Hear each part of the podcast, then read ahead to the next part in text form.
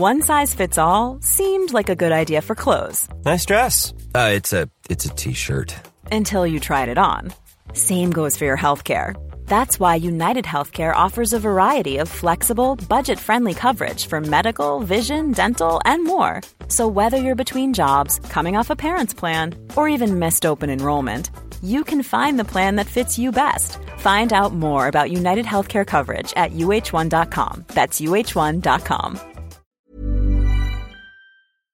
Do you know a student getting ready to go to college? Or are you looking at going back to school yourself?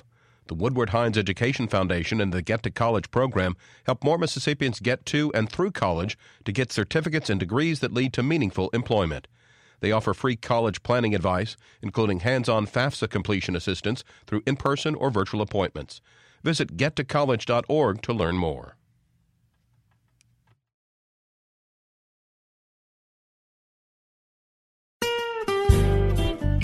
Hi, this is Karen Brown.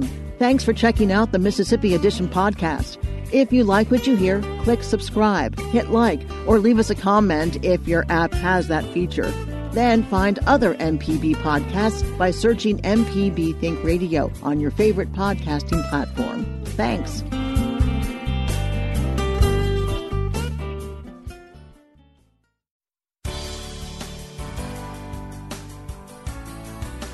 Good morning. It's 8:30 on Tuesday, September 28th.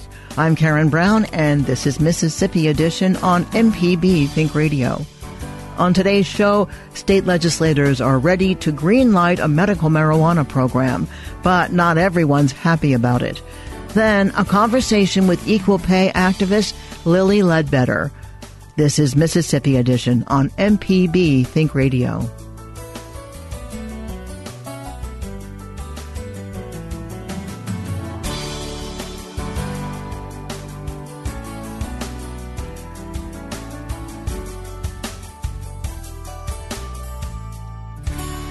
Legislators have agreed on a detailed plan to legalize medical marijuana in Mississippi.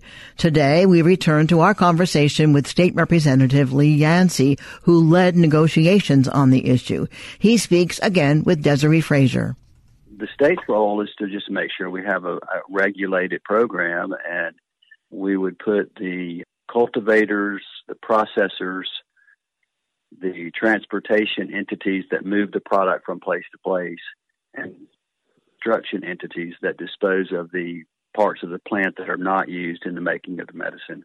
We would put the licensing and regulation of those under the Mississippi Department of Agriculture and Commerce. We would put the licensing of the testing and research facilities, the licensing of the doctors, of the patients under the Department of Health, and then the licensing and regulation of dispensaries under the Department of Revenue similar to the way that they used the alcohol beverage control to regulate the liquor stores. So collecting the taxes there at the point of sale and regulating the dispensaries. All of those agencies would answer to the Department of Health for making the Department of Health the overarching agency with ultimate responsibility for carrying out all the state's responsibilities. And then they would have to, uh, these agencies would have to uh, provide a report to the legislature every year on lots and lots of data as far as you know how many people were in the program, how many cards were issued, what products were selling, what illnesses were being treated with what products, and we provide that information also to the research centers. So that's the role of the state in creating the program. How will this be taxed? So it's going to be your basic general sales tax rate, number one. That currently is seven percent, and so if that were to change to nine, it would go to nine. If it changed to five, it would go to five. But whatever the general sales tax rate is, and the cities would get back their diversion from that at eighteen and a half percent diversion from the seven percent.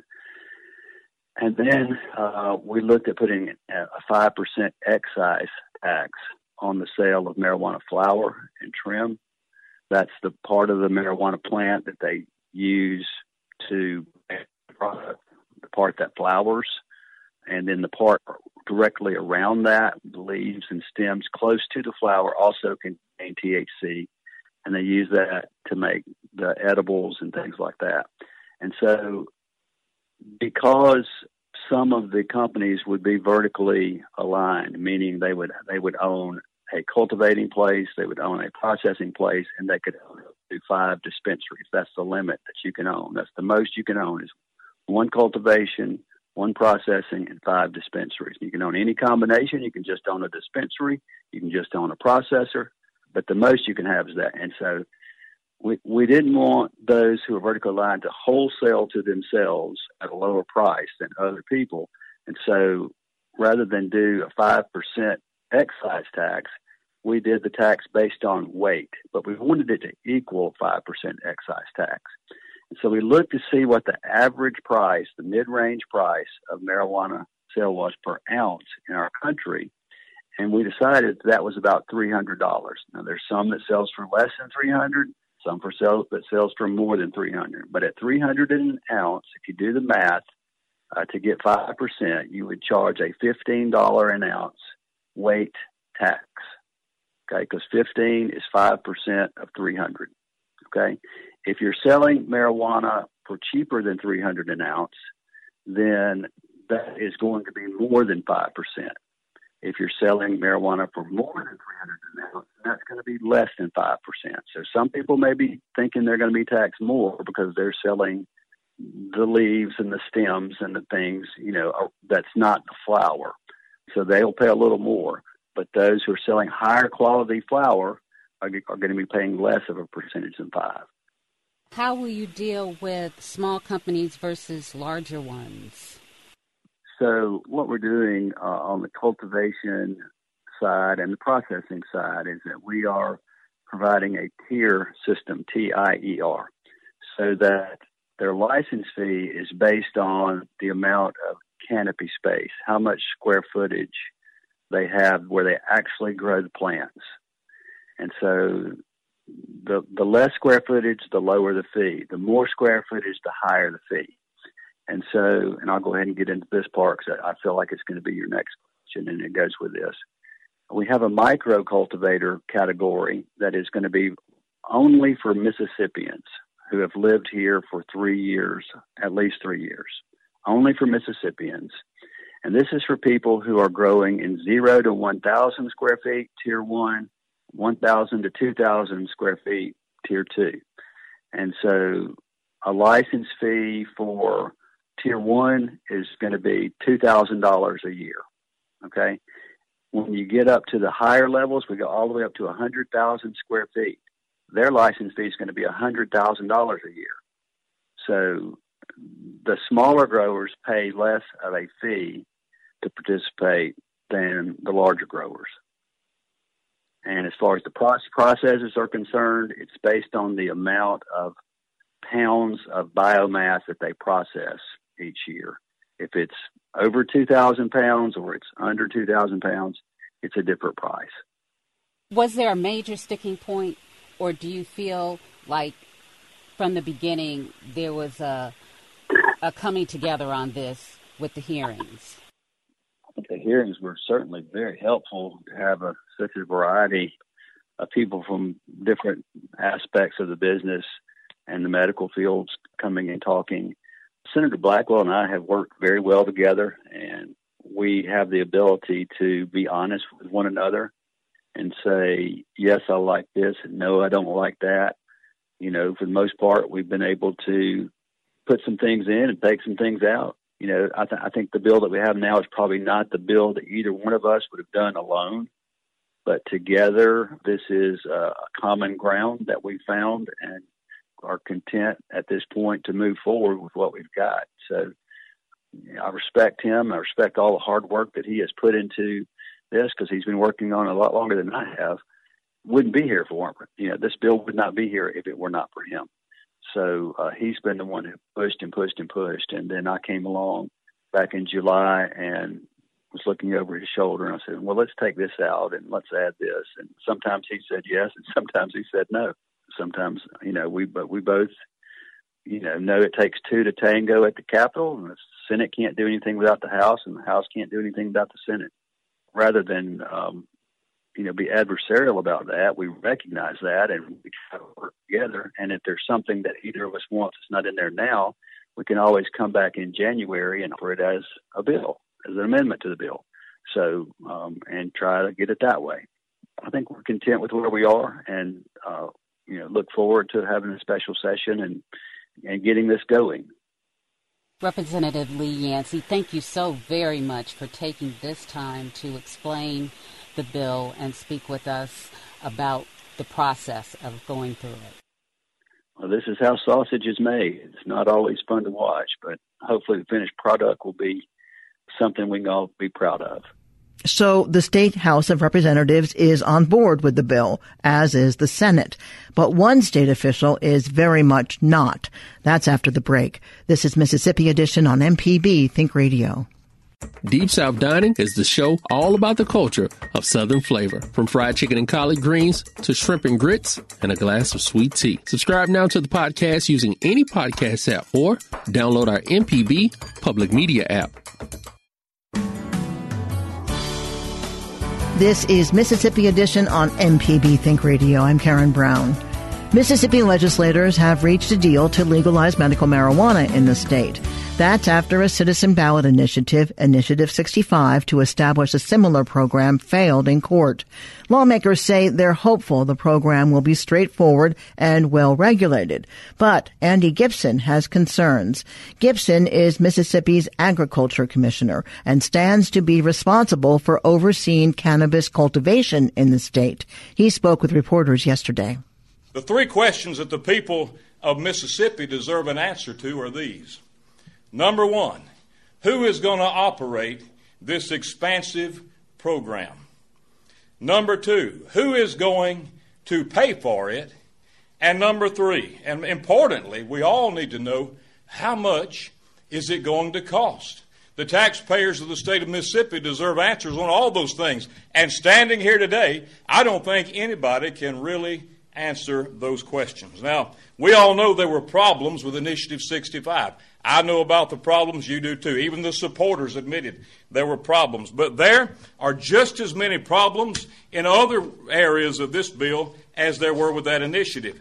And part of the reason why this whole press conference could have been avoided is that this bill was drafted behind closed doors, outside the committee process, secretly, three or four legislators putting it together without the opportunity for the people of Mississippi to have any input on it.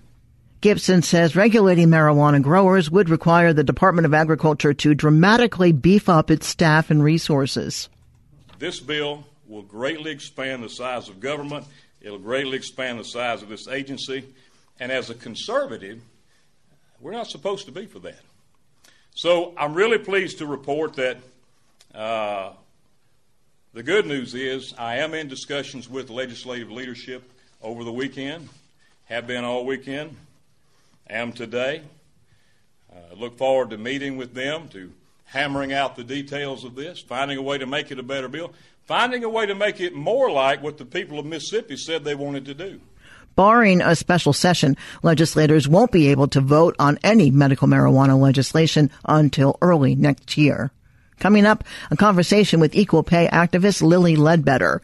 This is Mississippi Edition on MPB Think Radio. This podcast is a local production of Mississippi Public Broadcasting and depends on the support of listeners like you. If you can, please donate today at mpbonline.org. And thanks.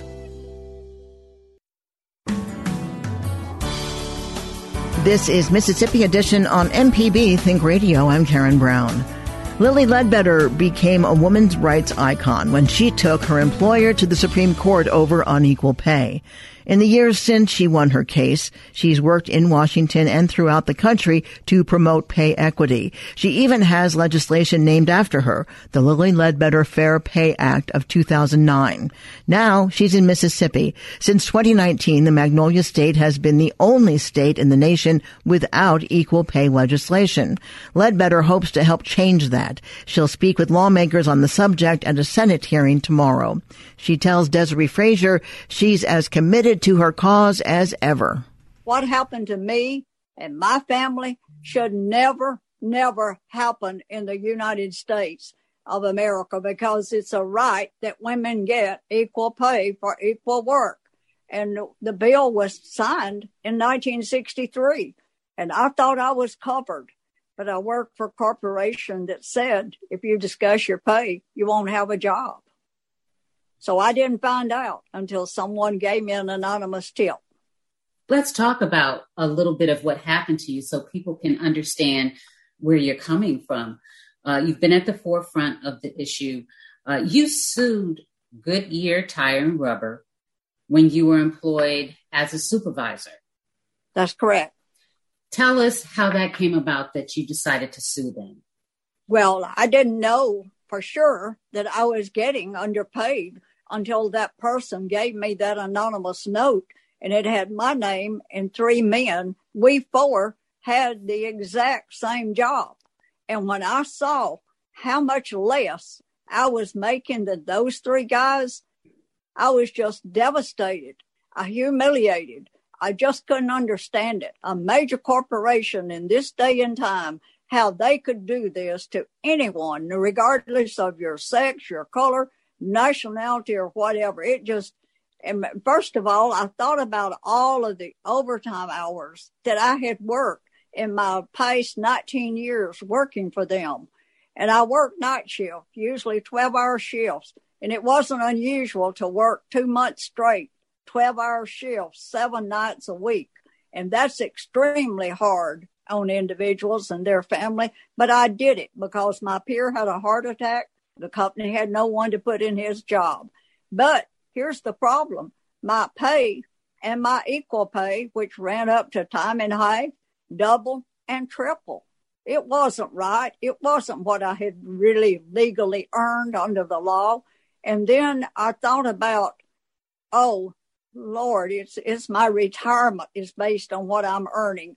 My contributory retirement was a match by percentage from Goodyear. And my 401k at the time was 10% of what I earned plus matched by 6% Goodyear stock.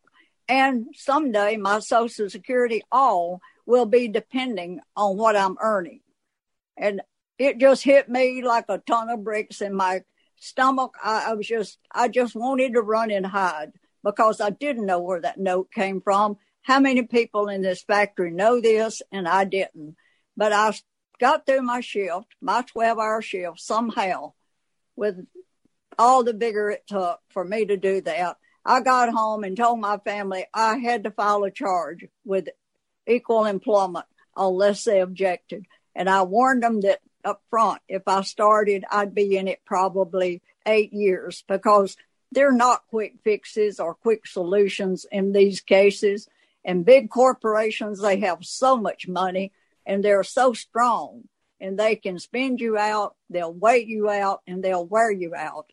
But when I went into it, this had been such a devastating affair for me and my family.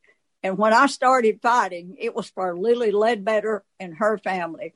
But when that verdict came down from the Supreme Court in 07, it was no longer about me and my family, but it was about you and all of the other women and the minorities across this great nation because it's a family affair. It's a family affair and it's so detrimental to our American family way of life. Mississippi doesn't have an equal pay law. A law was passed several years ago that municipalities couldn't raise the minimum wage, that the state would go by the mm-hmm. federal minimum wage. Your thoughts on moving the state forward and how it perceives wages for women? women they bring to the table so many talents and so much detailed work there's a difference in men and women in their work and women i think are more focused they're more caring to details and when the companies who've already started a process of changing their policies and procedures and the states that have equal pay laws like new jersey connecticut the states are more progressive they're successful. The bottom lines of the corporations who do this and implement these programs, they have a bigger net profit when all is said and done. And they can be more successful with their products and their services. When everybody knows they're singing out of the same book, so to speak. Do you find that it's uh, a challenge for some southern states to put more strict guidelines in place? Yes, they start telling me uh, what all is wrong and why women aren't getting paid. First, uh, some of the uh, more educated people, they'll say we don't have enough education or training, and that's not the case because I was friends with a doctor in New York that was suing the school where she taught because they wouldn't paying her what they were paying the white men, and she was white, but she was female, and the hospital was doing the same thing. It's not education, it's not training, it's holding women back. In fact, a lot of your African American women are coming out of colleges with doctorates. And today there are more women coming out of college with degrees than they are men. So that's not education, but they start, they use childbirth, they use all sorts of things as a rule. But a person that has their child and takes leave and comes back to work, she hasn't lost anything. She comes right back with the same abilities, maybe a little better. And this is critical in this country that we're disturbing the way of life. Is there anything that I didn't ask you that is important to point out about you coming to Mississippi to speak before a hearing of the Senate Labor Committee? I'm, I'm delighted. I'm honored to be asked because, and I do have it from the heart because I've lived it. I know exactly how you feel when you look at your check and you know it's not what it should be. I know at the beginning of the month when my retirement check goes into my account that it's a whole lot less than it should be. It would have been so wonderful if it could have been what it should have been, what we believe as children in this country growing up. And I don't care how poor you start out, you believe you can achieve more and do better in life. And that's all that people expect. And people like women and minorities, they don't have time and they don't want to be in court. That's the last thing on your mind. I never believed that I would have been in court, never. But I never was really angry about it. I was devastated. I was really more at the beginning of it when I had to digest it. I was hurt. I was hurt. I just couldn't believe this would happen in my country and my employer. I just couldn't believe it, but it did.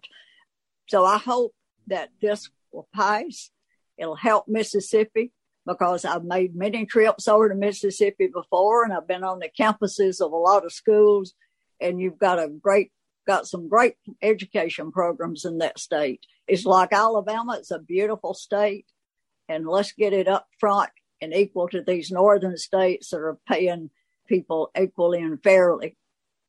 Miss Lily Ledbetter, thank you so much for speaking with us we appreciate your insight, your willingness to share your passion for equal pay and all that you're doing to ensure that women can have a better life, women and children can have a better life with their families. Thank you. Thank you. Thank you. I appreciate it so very much and the best of luck and, and uh, we'll see what we can do Wednesday and talk to the their government panel and we'll see if we can get this passed in the state of Mississippi. Thanks for listening to the Mississippi Edition podcast from MPB News and MPB Think Radio. Don't forget to subscribe if you haven't already, and if your app lets you, leave a comment or review. We really do appreciate it. Remember, you can always get in touch with MPB News on Facebook and Twitter, and fresh episodes of the podcast are posted every weekday morning. I'm Karen Brown. Thanks for listening. This is Mississippi Edition from MPB Think Radio.